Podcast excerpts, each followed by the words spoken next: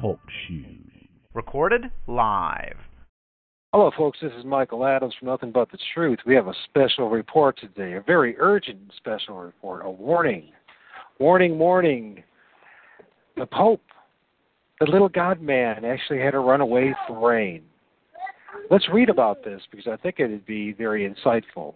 Pope flees Philippine storm, cuts short typhoon mer- uh, mercy trip, of all things, a mercy trip. What does it say in this article from uh, uh, Yahoo.com? Uh, Pope Francis was forced Saturday to flee a furious storm in the Philippines that killed a papal volunteer, cutting short a mercy mission to weeping survivors of a uh, catastrophic super typhoon. Wearing a yellow plastic poncho to protect him from intense rain, Pope Francis delivered an emotional mass to 200,000 people in the typhoon raged uh, central Philippine city of uh, Tacloban. Please forgive me if I didn't pronounce the name of the city right correctly. However, plans to, to spend the entire day in Tacloban and nearby areas were uh, were devastated that were devastated by super typhoon Haiyan 14 months ago were ruined by another storm, forcing him to fly back to Manila at lunchtime, all times. Pope says, so I apologize to you all. I'm sad about this, truly saddened. The 78 year old pontiff told thousands of people who had gathered at one church shortly before he raced back to the airport. The Pope's plans, plane made a 90 minute flight back to uh, the, Phil- the Philippine capital of Manila safely. But highlighting the dangers of the storm, a papal volunteer at the morning mass died as a steel scaffolding collapsed on her, a church spokesman said. A plane carrying three of uh, the President uh, Benigno's uh, Aquino's aides then overshot the runway on takeoff at uh, Tacloban, Tacloban um, and ended up in the mud. 30 minutes after Pope Francis plane flew back to Manila. No one was badly injured. Uh, emotional mass. The trip to Tacloban and surrounding areas was one of the top reasons for the Pope making a five day visit to the Philippines, the Roman Catholic Church's Asian stronghold where he is highly where he is a highly revered figure. And I would argue that he's more than a highly revered figure. He is the representative of Christ. Now, let's talk about Christ. What is the story in Christ in the Bible? When he, through the Spirit of God, was able to walk on water and was able to conquer the elements. And we have a man who claims to be a representative standing instead of our Lord and Savior Jesus Christ, running away from the typhoon. I have a special guest today. I have Jorg, the Juggler 66, and I would like to uh, talk with Jorg about this, hear his comments about what he thinks about this fiasco, this charade, if you will. A man who says that he is actually the representative of Christ, and yet runs away from the typhoon and lives his followers, tens of millions of them, a Catholic stronghold, defend for themselves. What does this say about the papacy? What does this say about Pope Francis? What do you think, Jorg? well, he obviously doesn't have the power to make uh, wonders and uh, even to make the weather. Um, maybe HAARP did a little bit intervention there that he didn't order. you, you think so? I mean, it, it seems like uh, the the flea of the locusts, you know. and uh, when you when you watch the picture in the article, uh, it seems like a, a full body condom that he wears to protect himself from the rain. Yeah. well, he had to he had to protect his miter. That special hat of his, you know, he had to take that off and put a yellow.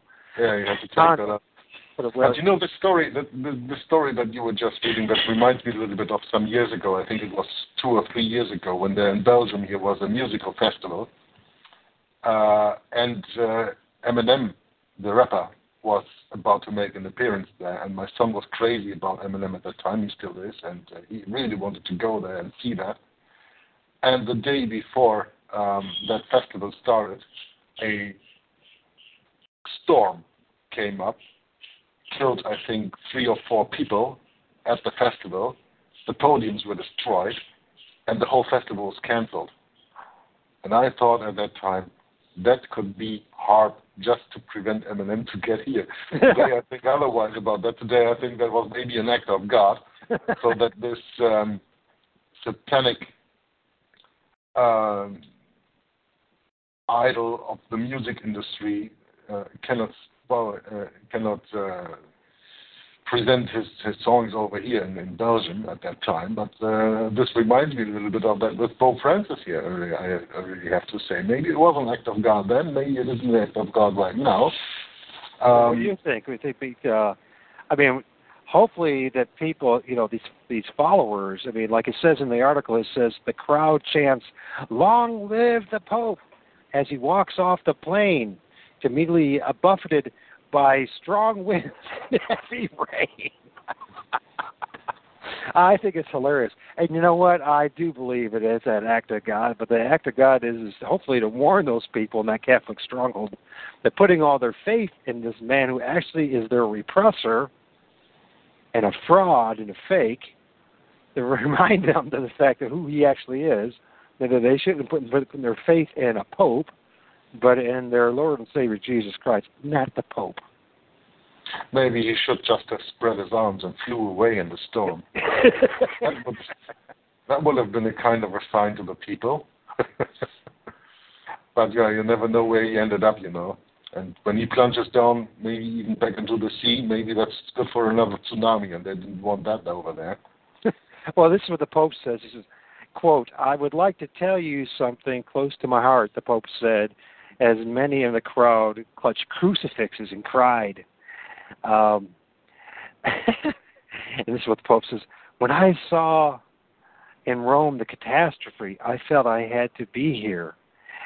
And on those very days, I decided to come here, and I'm here to be with you. And immediately ran away.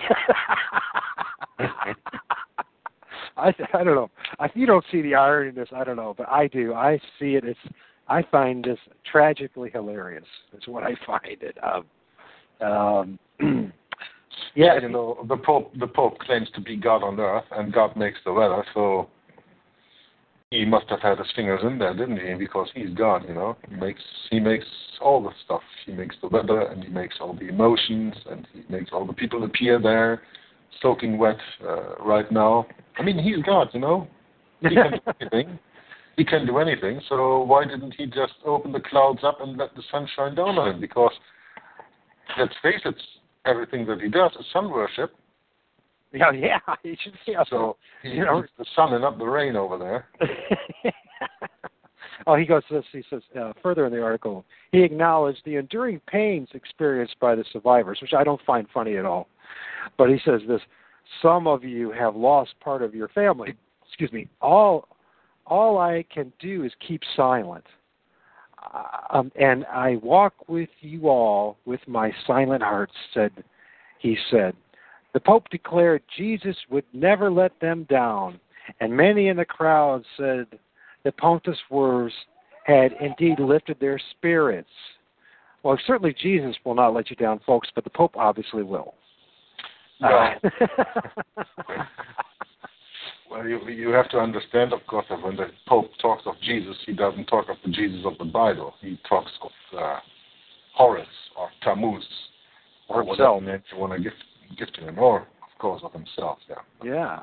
So, um, So you know, it, it's it's amazing. It's absolutely amazing. I find it a, a beautifully, wonderfully I- ironic story. I hope truly touches people's hearts throughout the world of the fraud that is the Pope, that is the papacy, and they put their faith and hope not in a man, a mere man, who dresses up in a in, in a dress and a funny hat and slippers and acts as if he's God. I mean, he has, if anything, has demonstrated his own humanity. Not only that, he actually listened to the pilot. The Mhm. pilot told him to get back on board of the plane and we had to go. He didn't listen to God, he listened to the pilot. So a, a pilot can can tell God what to do. apparently. apparently, apparently. So, well, Jorg, thank you for being a part of this special, very urgent report. And I hope that many will listen to it and come to the realization and the irony of this whole story and recognize the farce that is the papacy. Well, let's maybe conclude with saying that we hope that no uh, un uh, what are you going to say that uh, no no civilian uh, of the uh, Philippine Republic is there or uh, is being harmed or whatever. If anybody gets harmed, uh, it should be the Pope to be assigned to all the people what, what he really is about. You know, I mean, as far as I know, never a Pope died of an accident. So maybe his plane crashing in some kind of hurricane or typhoon or however you're going to call that there would be a sign to the people to wake up from the deception that uh, the Roman pontiff, the vicar of Christ on earth, is not the vicar of Christ on earth, but just an actor on the strings of Satan's theater. That's Right. And, and by the way, uh, there were very there were people who were disappointed, in particular nuns and priests who were over there who felt that it was uh, uh, tragic that that he uh, cut his visit short. Of course, you would be the same if you spent uh, the last 20 or 30 years uh, of your life in a convent uh, to uh, to just experience one day when the Pope is finally coming to your remote area of the world, and then something like that happens, you know. Right. It says here groans over the uh, abbreviated visit. Uh, the priests and nuns waiting for Pope Francis at a cathedral in central Philippines must have been a bit surprised when he breezed in without the usual singing and ceremony. The bigger surprise was yet to come. Francis took the microphone and, after uh, lightening up the mood with a few words, said, I'd like to tell you something that displeases me. He then explained that his plane's pilot insisted he would have to return to Manila almost immediately because of the approaching storm, canceling the rest of Saturday's visit. No, some of, of the gathered clergy groaned, though in good-natured way, some smiling, uh, uh, smiling uh, despite the unfortunate turn of events. Now, Well, that's um, that's a little article in the end uh, where the article states the storm is forecast to follow the Pope west across the Philippines and hit Manila on Sunday. And a crowd of up to six million people is expected to hear and celebrate Mass at the park. So maybe we have to make another urgent uh, broadcast when the storm is even following uh, the fleeing Pope. Not the flying Pope, but the fleeing Pope. Excuse me, folks, but yeah, the fleeing pope. Oh my goodness! So, you know, and it, it, it's not, you know, we're not disrespecting the people of the Philippines and what they're going through and the tragedies that they go through. What we are is challenging this whole insanity of millions of people going to the streets and worshiping this man and singing his praises as he runs and flees from the storm and from them and their own circumstances. Maybe, Michael, yeah, sorry to interrupt you here, but I have a thought that I have to share with you right now with our listeners. You know, maybe this would be an idea for the uh, for the editors of Charlie Hebdo. They are they are always doing caricatures on um, Muhammad and on Jesus and all that stuff. Maybe this would be an idea to do that for once with a Pope. yeah, but said I'm the sure Pope. you they won't do, but if uh, if they did, I mean, Do you know the last edition of Charlie Hebdo? Normally they sell about 45,000 copies to 60,000 copies. Okay. The last the last edition was 5 million. Mm. 5 million. That was because there was a lot of money pumped in there because they have to hype this, right? Oh yeah. Now, now these Hebdo people should maybe get an idea and make a caricature of um, of the fleeing Pope uh, over there, and then they would have something really to express. But you know, we know that will never happen because the people who you you don't bite the hand that feeds you. So Sure. Well, my friend, thank you for joining me in this special report. And then well, I don't know what to say. I, I I don't want to sound so disrespectful, but I find the whole thing disrespectful.